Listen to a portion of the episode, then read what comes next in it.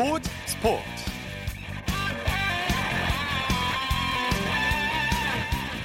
안녕하십니까. 아나운서 이창진입니다. 축구 야구 좋아하시는 스포츠팬들 오늘 밤 잠 못 이루실 것 같습니다. 해외에서 활약 중인 우리 스포츠스타들이 총 출동하기 때문인데요. 이강인 선수가 이제 조금 전 8시부터 경기가 아, 열렸는데 지금 선발 출장했을지 잠시 후에 알아보도록 하겠고요. 아, 과연 두 경기 연속 골을 터뜨릴 수 있을지 이 점도 관심사입니다. 11시부터는 손흥민 선수가 프리미어리그 경기에 선발 출전하고요. 황의조, 권창훈 선수도 출전 선수 명단에 이름을 올렸습니다. 또 새벽에는 메이저리그 LA 다저스의 류현진 선수가 올 시즌 마지막 선발 등판에 나서게 되는데요. 잠시 후 스포츠 전문 기자들과 함께 우리 선수들의 경기 전망해 보겠습니다. 토요일 스포츠 스포츠 먼저 프로야구 소식으로 시작합니다. 스포츠홀의 윤세호 기자입니다. 안녕하세요. 네, 안녕하세요. 키움과 롯데의 경기는 비록 오늘 취소가 됐죠? 그렇습니다. 부산 지역에 내린 비로 인해서 키움과 롯데 경기가 이틀 연속 취소가 됐습니다. 예. 키움은 앞으로 부산에서 롯데와 두 경기가 남아 있고요. 롯데는 부산에서 키움과 두 경기 외에 또 잠시에서 LG와 한 경기가 남은 상황입니다. 그런데 오늘 경기가 취소가 되면서 어, 키움과 롯데는 일단 내일 경기를 치르고요. 그리고 10월 1일에 다시 또 키움과 롯데 부산 사직구장에서 최종전이 열리게 됐습니다. 예. KT와 NC의 경기는 역전에 역전을 거듭할 정도로 접전을 펼쳤죠? 그렇습니다. KT가 수원 KT 위즈파크에서 열린 NC와 홈 경기에서 5대 2로 승리했습니다. 어, 8회 초에 1대 2로 KT가 역전을 당했지만 8회 말에 4점을 더하면서 승기를 잡았습니다. 네. KT에게는 상당히 의미 있는 경기였죠. 올해 창단 후 뭐 가장 의미 있는 시즌을 보낸 KT인데요. 오늘 승리까지 하면서 창단 첫 70승 고지를 밟았습니다. 네. 어, 내일 KT는 삼성과 시즌 마지막 경기를 남겨두고 있는데요. 어, 이 경기도 승리할 경우에는 KT는 창단 첫 5할 승률도 달성을 합니다. 네. 양 팀이 정말 한치 앞을 알 수 없을 정도로 접전을 펼쳤어요. 네, NC가 8회 초에 김찬영 선수의 적시타로 앞서 나갔지만 KT가 8회 말에 또 역전 드라마를 만들었습니다. 황재균 선수의 적시타로 동점이 됐고요. 그리고 박경수 선수의 3점 홈런으로 극적으로 승리를 잡았습니다. 네, 오늘 경기 MVP는 단연 박경수 선수라고 할 수 있겠죠? 그렇습니다. 뭐 박경수 선수가 KT 창단 첫 해부터 이제 FA로 KT와 계약을 하면서 사실상 뭐 이제 프랜차이즈 스타, KT의 프랜차이즈 스타라고 해도 과언이 아닐 정도인데요. 오늘 3런 홈런으로 5년 연속 두 자릿수 홈런으로 달성을 했습니다. 네. KT 선발 쿠에바스 선수는 올 시즌 마지막 등판이었죠. 네, 오늘 이제 시즌 마지막 선발 등판을 치렀는데요. 어, 5이닝 동안 어, 실점하지 않으면서 나름 뭐 좋은 모습 보여줬습니다. 비록 뭐 승리는 무산이 됐지만 어, 쿠에바스 선수의 올 시즌 활약은 KT 입장에서도 굉장히 만족스럽다라고 평가할 수 있을 것 같습니다. 네. KT 이강철 감독 70승을 달성했는데 감회가 남다를 것 같아요. 일단 뭐 선수단, 프런트, 팬들이 혼연일체가 돼서 70승까지 어, 할수 있었다고 이제 감사드린다라고 얘기를 했는데요. 이강철 감독 또한 올해가 부임 첫 해인데 굉장히 의미 있는 시즌 그리고 성공적이라고 볼 수 있는 시즌을 만들었다고 평가할 수 있을 것 같네요. 네, 기아는 LG를 꺾었네요. 그렇습니다. 기아가 광주 기아 챔피언스필드에서 열린 올 시즌 마지막 LG와의 경기에서 7대 1로 승리를 했습니다. 그러면서 네. 기아는 19단 중에 가장 먼저 올 시즌을 마무리했습니다. 예, 기아 타선이 폭발했죠 오늘. 네, 오늘 안타 13개가 터졌고요. 어, 그러면서 마지막 홈경기를 승리로 장식을 했습니다. 네. 불펜 투수들도 무실점으로 호투했습니다. 네, 특히 이정훈 선수가 맹타를 휘둘렀어요. 네, 7번 타자 포수로 출장한 이정훈 선수인데요. 오늘 4타수 4만타 2타점으로 활약을 했습니다. 네, 선발 맞대결도 눈길 끌었죠. 어, 기아 입장에서는 박진태 선수, 어, 상무를 전역하고 돌아온 박진태 선수가 어, 4와 3분의 1이닝 1실점으로 나름 좋은 모습을 보여줬습니다. 그러면서 네. 내년 선발진 경쟁을 예고를 했고요. 어, LG는 뭐 이미 4위 확정지었기 때문에 대졸 신인 투수인 강정현 선수를 내세웠는데 어, 강정현 선수 또한 3이닝 무실점으로 나름 존재감을 뽐냈습니다. 네, 잠실구장에서는 두산과 한화가 연장까지 가는 접전을 벌였어요. 네, 오늘 모든 경기의 하이라이트는 이 잠실과 어, 이따 좀 설명해드릴 대구 경기가 아니었나 싶은데요. 일단 어, 두산과 하나, 두산이 하나와 연장같이 가는 접전 끝에 잠실 경기에서 승리를 거뒀습니다. 7대 6으로 승리하면서 두산이 마침내 1위로 올라섰습니다. 네, 승부가 몇 회 어디서 갈렸습니까? 네, 10회 말 정수빈 선수가 굉장히 큰 역할을 했습니다. 어, 예. 정수빈 선수 선수 타자로 나와서 중전 안타로 출루를 했고요. 이후에 희생번트로 2루까지 간 다음에 3루 도루에 성공을 했고요. 그 이후에 박건우 선수가 끝내기 안타를 치면서 두산이 극적으로 네 정상에 올라섰습니다. 네, 경기 내용 좀 정리해 볼까요? 어, 두산이 5회까지 6대 0으로 리드하면서 좀 쉽게 승리하는 게 아닌가 싶었어요. 하지만 네. 6회부터 하나가 맹추격을 했고요. 결국에 8회 6대 0 동점이 됐습니다. 어, 하지만 이 결국에 연장에서 두산이 승리를 거뒀습니다. 예. 두산 린드블럼 선수가 결국 양현정 선수를 넘어서지 못했네요. 네, 오늘 린드블럼 선수의 투구도 굉장히 관심이 모아졌는데요. 왜냐하면 만약에 오늘 린드블럼 선수가 7과 3분의 1이닝 무실점을 했다면은 양현종 선수를 제치고 평균 자책점 1위로 올라 1위에 예. 올릴 수 있었습니다. 어, 하지만 린드블럼 선수 5회까지는 무실점을 했는데 6회 흔들리면서 4점을 내줬고요. 예. 그러면서 평균 자책점 순위는 1위의 양현종 선수로 확정이 됐습니다. 네네. SK와 삼성도 극적인 승부를 펼쳤죠? 네, 사실상 뭐 두산이 오늘 1위에 올릴 수 있었던 결정적인 원인을 삼성이 만들어줬는데요. 어, 대구 삼성 라이온스 파크에서 열린 SK와 삼성의 경기에서는 어, 삼성이 이학주 선수의 끝내기 홈런을 통해서 9대 7로 승리했습니다. 네, 어떤 선수가 승부에 마치표를 찍었습니까? 이학주 선수가 10회 말에 1사 1루에서 SK 정영일 투수를 상대로 우측 담장을 넘기는 끝내기 트럼프를 쳤는데요. 그러면서 SK가 패배를 했고요. 어, 예. 어, 두산이 어, 한 10분 후에 어, 승리를 거두면서 SK와 두산의 순위가 바뀌었습니다. 네.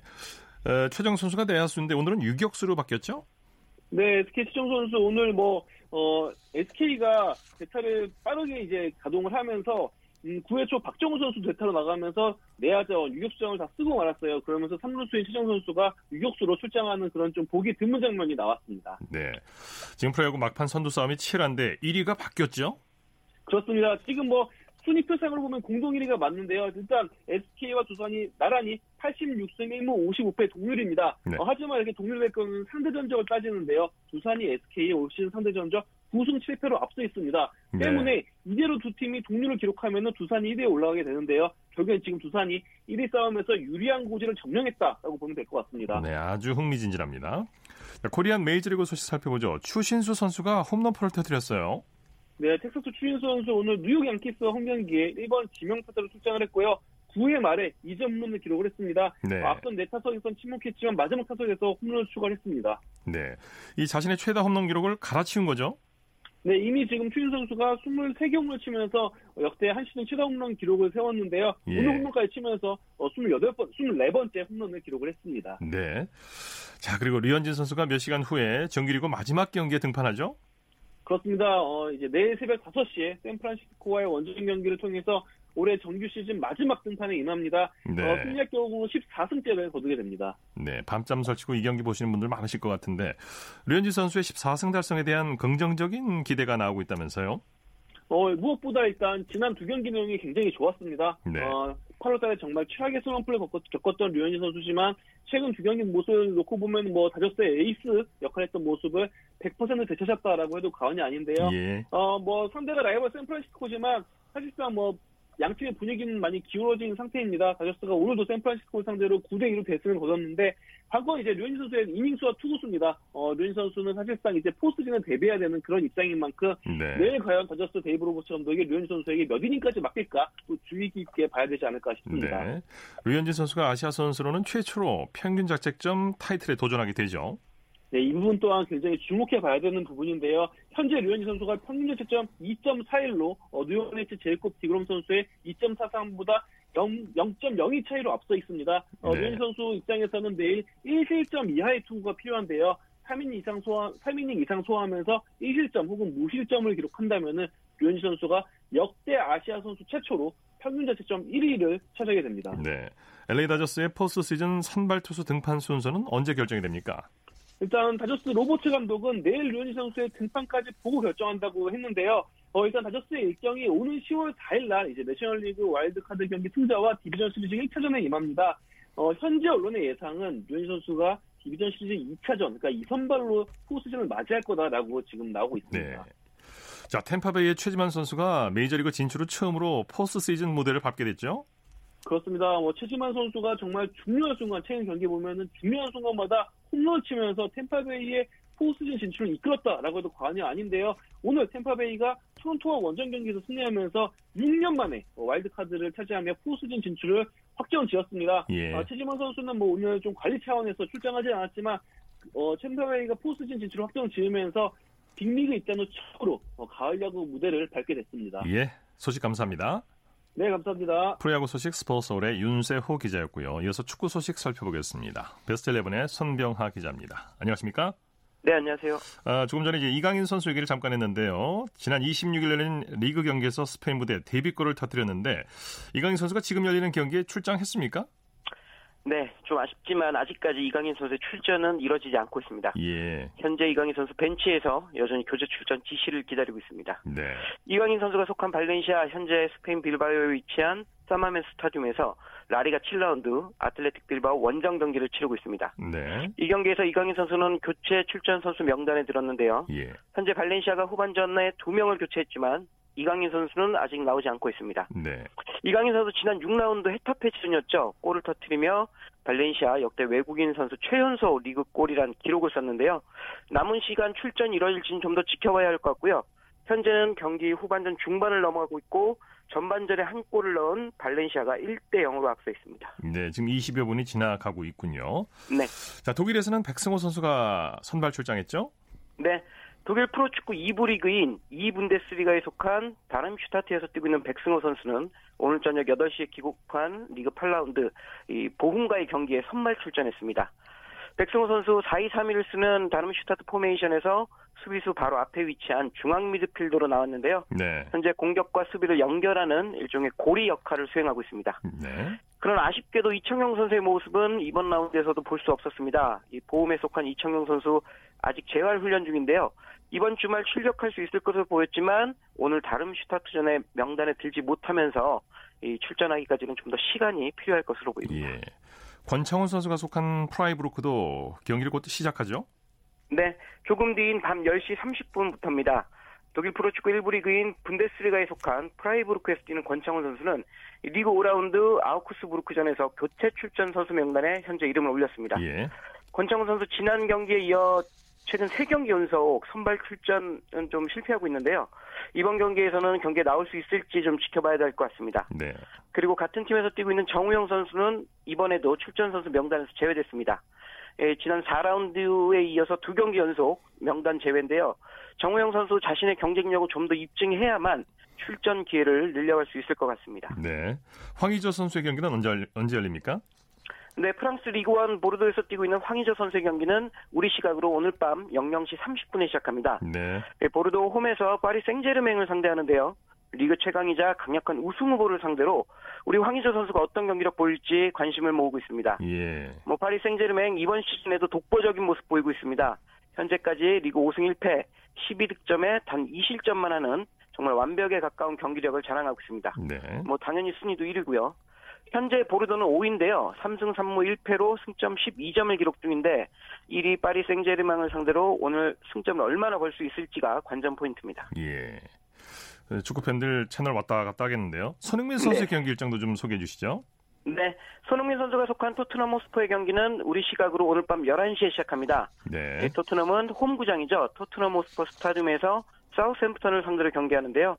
이번 시즌 조금 흔들리는 모습을 보이고 있는 가운데 사우스햄프턴전을 상대로 다시 치고 올라갈 수 있을지 주목받고 있습니다. 네.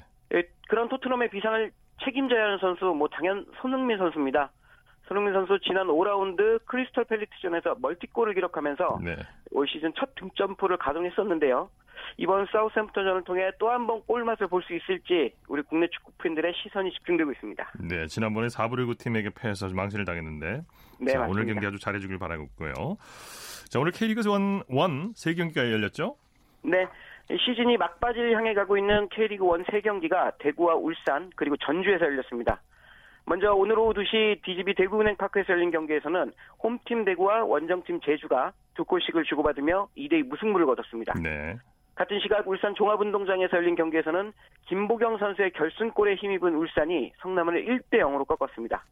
마지막으로 오늘 오후 4시 전주 월드컵 경기장에서 열린 경기에서는 전북이 라이벌 수원을 2대 0으로 격파하고 리그 선두 자리를 지켰습니다. 네. 극적으로 무승부를 거둔 대구는 오늘 단 승점 1점으로 상위 스플릿 진출을 확정했죠? 네, 맞습니다. 에, 대구 구단 역사상 첫 번째 상위 스플릿 진출입니다. 네. 대구 오늘 경기에서 0대1로 끌려가다가 후반 33분 정승원 선수의 만회골 그리고 후반 추가 시간 박기동 선수의 동점골로 정말 극적인 무승부를 거뒀는데요. 이로써 승점 1점을 더하면서 시즌 승점이 47점이 됐습니다. 네. 이 앞으로 스플릿 라운드 전까지는 팀당 두 경기를 더 치러야 하는데 현재 7위 상주와의 승점 차이가 7점으로 벌어지면서 남은 경기 결과에 상관없이 상위 스플릿 진출을 확정했습니다. 네. 박기동 선수의 동점골 오늘 정말 중요한 순간에 나왔는데요. 경기장에 모인 1만 1천여 명이 넘는 대구 홈팬들은 구단 역사상 첫 상위 스플릿 진출에 커다란 기쁨을 나타냈습니다. 예. 전북과 울산은 나란히 승리하면서 선두 경쟁에 불을 지폈어요. 네. 오늘 경기가 열리기 전까지 두 팀 승점이 같았고요. 다득점에서 전북이 한 골 앞서며 1위와 2위로 나뉘었는데요. 양팀 우승 후보답게 오늘 경기에서도 나란히 승리하면서 선두 경쟁을 더욱 치열하게 만들었습니다. 네. 먼저 울산은 성남을 상대로 후반 18분에 나온 김보경 선수의 선제골을 결승골로 만들며 승점 3점을 얻었고요. 전북은 전반 10분 이승희 선수의 선제골, 후반 45분 문선민 선수의 추가골을 묶어 수원을 2대 0으로 물리쳤습니다. 네. 이로써 양팀 승점 66점으로 다시 동률을 이뤘고요. 다만 다득점에서 전북이 두 골 앞서면서 이번 라운드까지 살얼음판 우승 경쟁을 계속 이어가고 있습니다. 예. 내일도 K리그 1 3경기가 열리죠? 네, 내일은 춘천과 서울 그리고 창원에서 경기가 열립니다. 먼저 내일 오후 2시 춘천 송암 스포츠타운에서는 강원과 인천이 경기합니다. 강원은 상위 스플릿 확정을 위해 인천은 강등권 탈출을 위해 양보 없는 승부를 예고하고 있습니다. 네. 오후 3시 서울 월드컵 경기장에서는 서울이 상주를 상대로 3위 자리를 더 견고히 하기 위한 경기를 펼치고요. 마지막으로 내일 오후 4시 창원 축구센터에서는 강등 위협에 시달리고 있는 경남과 상위 스플릿 진출에 도전하고 있는 포항의 경기가 열립니다. 네, 소식 감사합니다. 네, 고맙습니다. 축구 소식 베스트 11의 손병하 기자와 정리했습니다.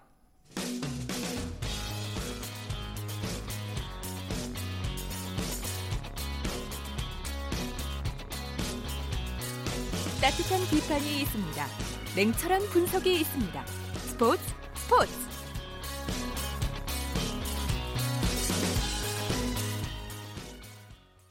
스포츠 세계의 라이벌을 집중 조명하는 시간 스포츠 라이벌의 세계 시간입니다. 매주 토요일 한겨레 신문의 김동훈 기자와 함께합니다. 어서 오십시오. 예, 안녕하세요. 자, 오늘은 어떤 라이벌입니까? 프로배구 V리그 개막을 앞두고 전남 순천에서 KOVO컵 대회가 열리고 있는데요. 네. 오늘은 남자 배구 세터 라이벌에서 이제는 같은 팀 유니폼을 입게 된 이 한선수 선수와 유강우 선수 두 선수의 라이벌 관계를 소개해 드리겠는데요. 예. 두 선수가 2010, 2011 시즌부터 3년 연속 챔피언전에서 맞대결을 펼칠 정도의 정말 치열한 라이벌이었습니다. 네. 두 선수가 이제 대한항공에서 함께 뛰게 됐죠. 예, 대한항공이 지난 2일 날 어, 9월 2일이었죠. 우리 카드로부터 유광우 선수를 영입하면서 남자 배구를 대표해온 세터 한 선수와 유광우 선수가 이제 같은 팀에서 뛰, 게 됐습니다. 네. 이두 선수는 학창 시절과 프로에서 치열한 라이벌 대결을 펼친 선수들인데 이 35세 우리 나이로 35세 이 한솥밥을 먹게 된 것입니다. 네. 유광우 선수는 이번이 프로 데뷔 이후 세 번째 팀이죠. 예, 2007년 삼성화재에 입단해서 삼성화재 전성기를 이끌었고요. 프로 데뷔 11년 차이던 2017년에 박상하 선수의 보상 선수로 우리 카드로 이적을 했습니다. 네. 이어서 두 시즌 만인 올해 대한항공으로 다시 이제 한 번 더 이적을 하게 되면서 새로운 배구 인생을 맞게 됐습니다. 예. 반면에 한선수 선수는 2007년 대한항공에 입단한 뒤에 한 번도 팀을 옮기지 않았습니다. 예. 유광우 선수의 이적으로 한 선수 선수의 존재도 다시 부각되고 있죠. 그렇습니다. 한 선수 선수는 대한항공에 정말 어떻게 보면 좀 기둥이자 오랫동안 국가대표팀 세터로 활약해온 선수인데요. 2013년에는 프로배구 최초로 연봉 5억 원씩도 열었던 선수입니다. 예. 이두 선수가 1985년생 동갑내기인데 대학 시절부터 이제 라이벌 관계를 이어갔고요. 그동안은 이제 국가대표팀에서만 한솥밥을 먹었을 뿐인데 프로에서 같이 이제 뛰게 된 것은 이번이 처음이고요. 예. 대학 때는 유강우 선수가 다소 앞선다 이런 평가를 받았고요. 프로에서도 처음에는 유강우 선수가 좀 굉장히 존재감이 돋보였는데 지금은 이제 한선수 선수가 좀 존재감이 훨씬 더 커졌습니다. 예. 두 선수를 비교해 보죠. 한선수 선수가 1985년 12월 16일 생이고요. 경기도 부천에서 태어났습니다. 네. 그러다 이제 경기도 화성의 송산중학교와 수원 영생고등학교를 졸업하고 이 한양대학교에서 배구 선수 생활을 이어갔고요. 키가 189의 세터인데 이 한양대 재학 시절에는 인하대학교의 세터 유광우 선수에게 좀 가려져서 큰 주목은 받지는 못했습니다. 네. 유광호 선수는 어떤가요? 이 1985년 4월 22일 생으로 이제 한선수 선수와 85년생 동갑이고요. 역시 같은 세터인데 키는 184cm니까 한선수 선수보다 약 5cm 정도 작습니다. 네. 이 배구 명문 서울의 인창고등학교를 졸업했는데 고등학교 시절부터 뛰어난 실력으로 세간의 주목을 받았고요. 인하대학교에 입학한 뒤에는 공사학번 동기죠. 김요한, 임시형 선수와 함께 인하대가 줄곧 대학 배구 최강자 자리를 지키는데 기여했습니다. 예, 예. 특히 2003년 유니버스, 유니버시아드 대표로 이제 태극마크를 달았고요. 그 이후에 2007년 하계 유니버시아드 대회와 월드컵 등 각종 대회에서 국가대표로 활약을 했는데 특히 2004년에 제12회 아시아 청소년 배구 선수권 대회가 열렸는데 이때 우리나라를 우승으로 이끌었고 또 유광우 선수 본인은 세터상의 영예를 안았습니다. 네. 두 선수가 프로 입단하던 2007, 2008 프로배구 드래프트 결과는 어떻게 됐습니까? 2007, 2008 시즌에는 확률 추첨제를 시행을 했는데요. 즉 성적의 역순으로 확률 추첨을 부여한 것이었습니다. 네. 당시 준 프로팀이었던 한국전력과 직전 시즌 우승팀 현대캐피탈을 일단 제외하고요. 나머지 세 개 팀이 직전 시즌 성적의 역순으로 확률을 부여받았는데 네. LIG 손해보험 즉 지금의 KB 손해보험이 50%, 대한항공이 35%, 삼성화재가 15%를 부여받았습니다. 예. 1순위를 뽑은 LIG 손해보험은 뭐 당시 대학 최고의 그 공격수였죠. 김요한 선수를 주저없이 지명을 했고요. 근데 2순위 확률이 높았던 대한항공이 어, 2순위를 뽑을 거라고 예상했지만 의외로 확률이 더 낮았던 삼성화재가 2순위의 행운을 잡았습니다. 예. 그러면서 황, 삼성화재가 당시 그 대학 배구 최고의 세트였던 어, 유광호 선수를 먼저 지명을 했고요. 반면에 대한항공은 유광호 선수를 눈독을 들였지만 이 사실 뽑지를 못하고 망연자실할 수밖에 없었습니다. 한선 선수의 진로는 어떻게 됐나요? 한선 선수는 1라운드를 건너뛰고 2라운드에 가서야 2라운드 2순위로 유광우 선수를 노렸던 이 대한항공의 지명을 받았습니다. 그런데 대한항공은 드래프트가 끝난 뒤에도 유광우 선수를 포기하지 어, 못했는데요. 네. 유광우 선수는 세터로서 굉장히 그 안정감이 돋보였던 장점이 있는데 당시 문용관 대한항공 감독이 인하대학교 배구 감독 시절에 이 유광우 선수를 직접 가르쳤기 때문에 특히 유광우 선수를 영입하고 싶어 했습니다. 예. 이 대한항공이 한선수와 진상헌 두 선수를 묶어가지고 삼성화재에다가 어, 트레이드를 유광우 선수와 좀 바꾸자 이렇게 트레이드까지 요청을 했는데 당시 화- 삼성화재의 신치원 감독은 이 단칼에 거절을 했고요. 이것이 어떻게 보면 나중에 이제 신의 한 수가 됩니다. 예. 자, 다음 시간에 어떤 얘기를 들려주시겠습니까? 예, 두 선수가 프로 입단 이후에 시기별로 좀 엇갈렸던 그 두 선수의 활약상 그리고 두 선수의 숨막혔던 라이벌 대결을 소개해드리겠습니다. 네. 자, 오늘 말씀 고맙습니다. 예, 감사합니다. 스포츠 라이벌의 세계 한겨레 신문의 김동훈 기자와 함께했습니다. 쳤다 하면 홈런이고 슛 골이고 각본 없는 한편의 드라마 그것이 바로 그 것이 바로 손에 잡힌 우승 트로피. 목에 걸린 그 배달. 너와 내가 하나 되는 그것이 바로 그것이 바로 그것이 바로. 꿈꾸던 스포츠 꿈꾸던 스포츠. 꿈꾸던 스포츠. 이어서 매주 토요일 마련하는 정수진의 스포츠 현장 시간입니다. 생활체육 중에서 가장 인기가 높은 종목 중 하나가 탁구가 아닐까 싶은데요. 주말이면 탁구 동호인들이 모여서 경기를 하고 크고 작은 탁구 대회도 열리고 있는데요. 오늘은 실업 탁구 최강자를 가리는 실업 탁구 대회 현장으로 함께 가보시죠.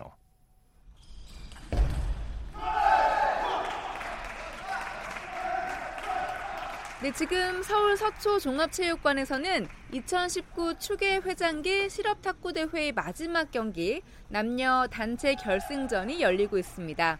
특히 이 장소 서초 종합체육관은 제100회 전국 체육대회 탁구 경기의 무대인 만큼 지금 실업 시 군청구 선수들이 먼저 이 코트를 경험하고 있는데요. 결승전이라서 그런지 체육관 안은 긴장감으로 가득 차 있습니다. 지금부터 이 현장 함께 보시죠.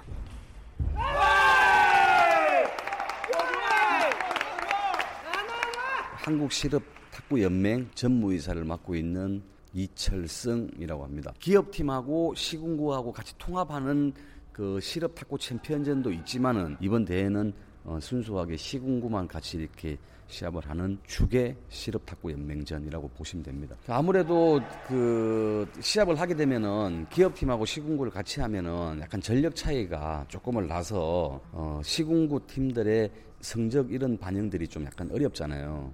그래가지고 그 시군구에도 기회를 줘가지고 이렇게 시합을 하게끔 만들고 성적도 내게끔 만드는 이렇게 주체를 만들어 준 거죠. 그러니까 다 우승할 수 있는 팀이고 어느 팀이 올라와서 결승을 하더라도 항상 그 기회가 있다고 생각하거든요. 그리고 기업팀이든 같이 하든 아니면 시군구가 이렇게 따로 하더라도 그 한국 실업탁구 연맹이 생긴 이후로 계속 충계 실업연맹하고 추계 실업연맹은 해왔던 대회고 이런 대회로 해가지고 모든 선수들이 또 발전을 하는 거기 때문에 어, 앞으로도 이런 그 대회는 계속 유치할 거고 또 이렇게 계속 어, 도전할 겁니다.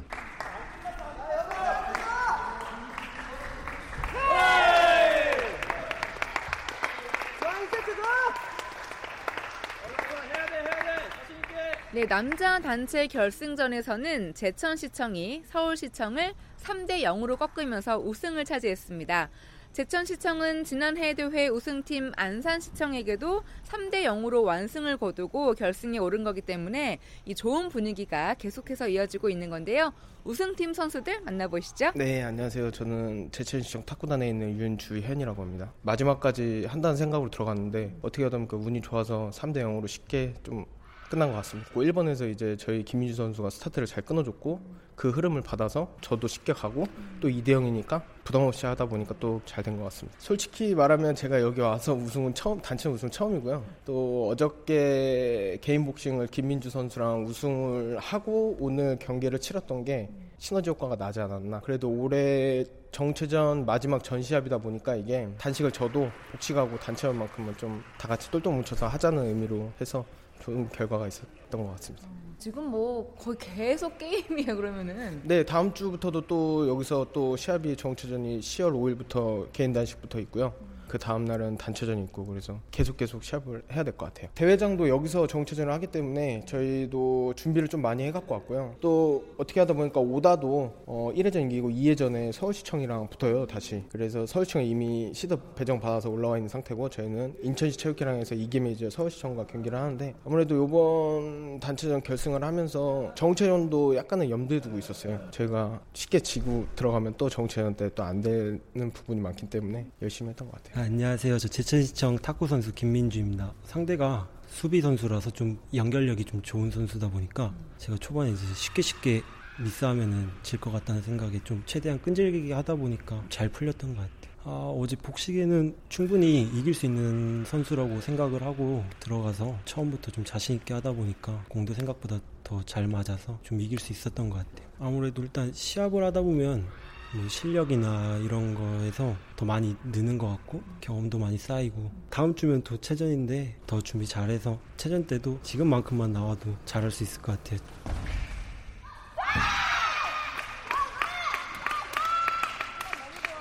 한편 남자 경기의 우승팀이 결정된 이후에도 여자 단체 결승전은 계속됐고요.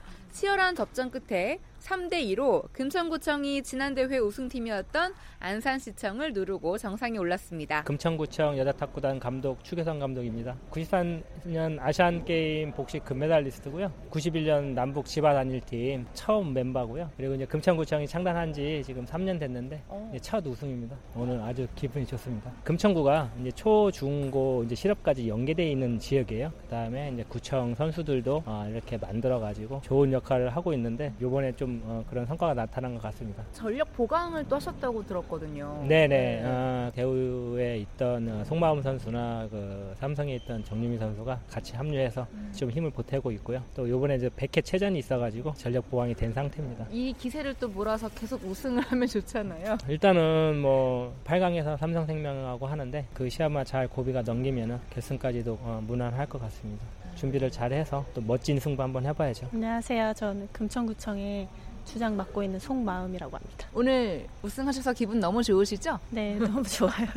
올해 네. 합류를 하신 거잖아요. 네. 부담스럽긴 했는데 어제 단식도 우승하고 제 자신을 많이 믿고 하니까 할 수 있다고 생각하니까 좋았던 것 같아요. 그냥 느낌이 이길 것 같았어요. 그 서로 간의 호흡도 중요하고 어떤 네. 전략도 중요하잖아요. 네, 단체전은 긴장이 아무래도 개인전보다는 많이 되고 책임감 가지고 해야 되기 때문에 끝까지 버티면은 우리가 이길 수 있다고 그냥 포기하지만 말고 그냥 마음을 합쳐서 다 같이 가니까 그게 더 세다고 느낀 시합이었던 것 같아요. 지금 많이 자신감 붙었으니까 아무래도 전국체전은 사람도 엄청 꽉 찰 테고 정신 없을 텐데 집중해서 최선을 다하는 모습 그걸로는 전 만족해요. 네, 이제 오는 10월 5일부터 제 100회 전국체전이 시작되고 내년에는 2020 도쿄올림픽도 있는데요.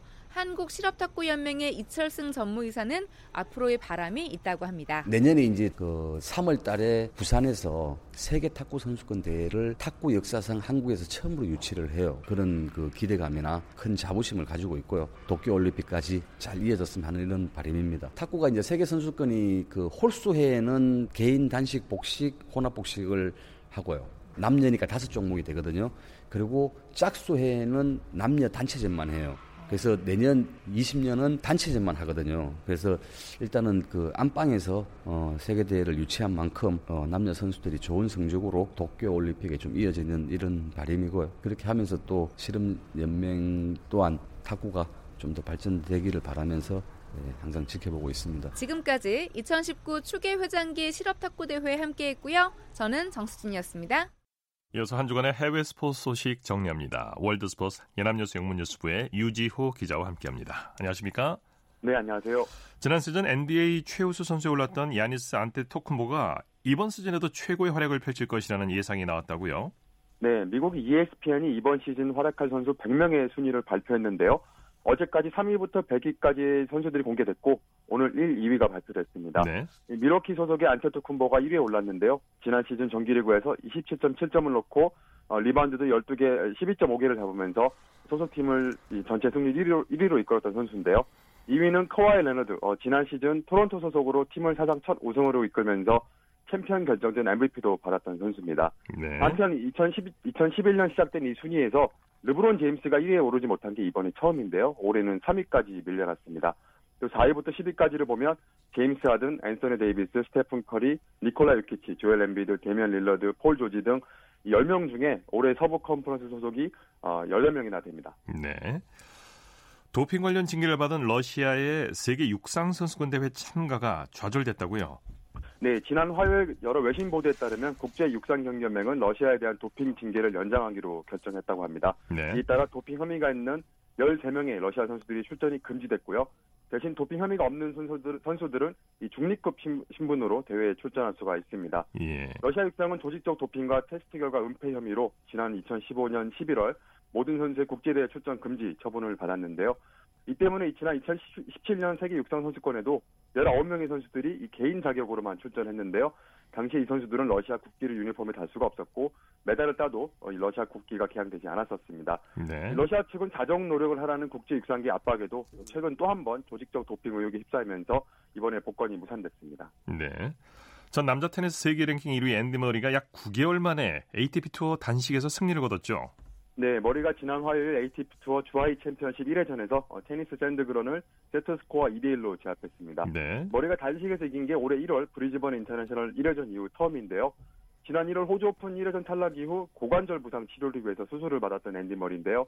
6월에 복귀해서는 주로 복식에 나서다가 8월에 처음 단식으로 복귀를 했습니다. 네. 또 ATP 투어 단식에서는 그동안 계속 1회전에서 떨어졌다가 한 등급 아래인 챌린저 투어 대회에서는 단식 3회전까지 나간 적도 있는데요. 이 머리는 이, 이 경기 승리 후에는 어, 수술 뒤에 은퇴를 고려할 정도로 힘든 시간을 보냈다고 말했지만 지금은 몸 상태가 괜찮다고 했습니다. 예, 예. 테니스 악동인 닉 키리오스가 ATP 투어로부터 자격 정지 징계를 받았다고요? 네, 투, ATP 투어가 키리오스가 지난 8월 한 경기에서 패한 뒤 심판에게 심하게 항의하고 또 라켓 두 개를 부수는 등의 행위에 대해서 벌금 2만 5천 달러와 자격 정지 16주의 징계를 내렸습니다. 네. 다만 이를 6개월간 유예하기로 했는데요. 향후 6개월간 키리오스가 다른 징계를 받지 않고 대회에 나올 때 멘털 코치를 대동해야 한다고 했고요. 또 비시즌 기간인 11월과 12월에는 행동관리 전문가로부터 교육을 받는다는 조건을 걸기도 했습니다. 네. 어, 키리오스 선수는 뭐 심판에게 잦은 항의로 무리를 빚고 또 상대 선수와 심지어 관중들과도 충돌하는 이 테니스의 악동으로 널리 알려져 있는데요. 지난 8월 웨스턴 앤 서던 오픈 대회 2회전 경기 도중에 주심과 심한 언쟁을 벌였고 또 심판석을, 심판석을 향해서 욕설하며 침을 뱉는 듯한 모습도 포착이 됐었습니다. 예. 당시에 이미 11만 3천 달러의 벌금을 낸 적이 있었고요. 또 5월 중 한 경기에는 한 경기 중에는 또 벤치 의자를 코트 안으로 던져서 실격당한 적도 있습니다. 예. 전 복싱 세계 챔피언 나이젤 벤이 55살의 나이에 현역 복귀를 선언했네요. 네, 영국 BBC 보도에 따르면 지난 목요일 어, 나이젤 벤이 11월 24일 영국 버밍엄에서 복귀전을 치를 것이라고 선언했다고 합니다. 예. 상대는 40살의 선수 사키오 미카인데요. 벤이 링에 마지막으로 오는 게 1996년 11월입니다. 이제 이 복귀전을 두고 영국 복싱관리위원회가 처음에는 승인을 거부했는데요. 이 결국 영국 아일랜드 복싱 기구의 승인을 받아냈고 다만 이제 경기 중에 내부상 전문가의 아, 입회가 반드시 이루어져야, 네. 이루어져야 한다고 합니다. 벤은 90년대 영국 복싱의 황금기를 이끌었던 선수인데요. 90년 WBO 미들급 챔피언에 올랐고 92년부터 96년까지는 WBC 슈퍼 미들급 챔피언으로 군림했고요. 예. 통산 전적은 42승 1무 5패, KO 승이 35번 있었습니다. 이 선수의 상대 선수 비카는 통산 전적이 34승 3무 7패를 기록하고 있습니다. 네, 대단합니다. 55살의 나이에 네, 현역 복귀다. 네. 자, 10월 홍콩에서 열릴 예정이던 PGA 투어 대회가 반정부 시위 영향으로 취소됐다고요? 네, PGA 투어 측은 이 차이나 시리즈 일환으로 10월 17일부터 개최 예정이던 클리어워터 베이 오픈을 취소했는데요.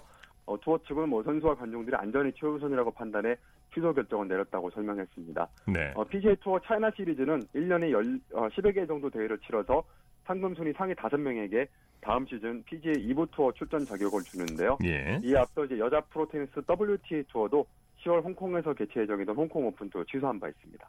네. 푸팍 바사미가 이란 여자 선수 최초로 세계 역도 선수권에 출전했다면서요? 네, 바사미 선수가 여자 55kg급 경기에 출전해서 인상 71kg, 용상 86kg으로 총 158kg을 들어서 자신이 갖고 있던 이란 여자 역도 최고 기록을 갈아치우긴 했는데요. 메달 획득에는 실패했습니다. 네. 이 바사미 선수는 5개월 전 아시아 역도 선수권에도 참가했었고요. 이란이 보통 이제 전통적으로 남자 역도 강국인데 공식적으로는 여자 선, 여성 선수들의 국제 대회를 출전 허용한 것이 2017년입니다. 예. 여자 선수들은 무릎과 팔꿈치를 가리고 또 머리에 히잡을 써야지 경기에 나설 수 있는데요. 한편 이 세계 선수권에서 이란은 남자부에서만 은메달 1개와 동메달 1개를 따냈습니다. 네, 소식 고맙습니다. 네, 감사합니다. 월드스포츠 이남뉴스 영문뉴스부의 유지호 기자였습니다. 스포츠 단신 전해드립니다. 여자 프로배구 현대건설이 2019-2020 시즌 V리그 시험 무대인 컵 대회에서 오전 전승으로 5년 만에 정상에 복귀했습니다. 아, 현대건설은 오늘 전남 순천 팔마체육관에서 열린 2019 순천 MG 새마을금고 컵 결승에서 KGC 인삼공사의 3대2 승리를 거뒀습니다. 스포츠 스포츠 오늘 준비한 소식은 여기까지고요. 내일도 풍성한 스포츠 소식으로 찾아뵙겠습니다. 함께해 주신 여러분 고맙습니다. 지금까지 아나운서 이창진이었습니다. 스포츠 스포츠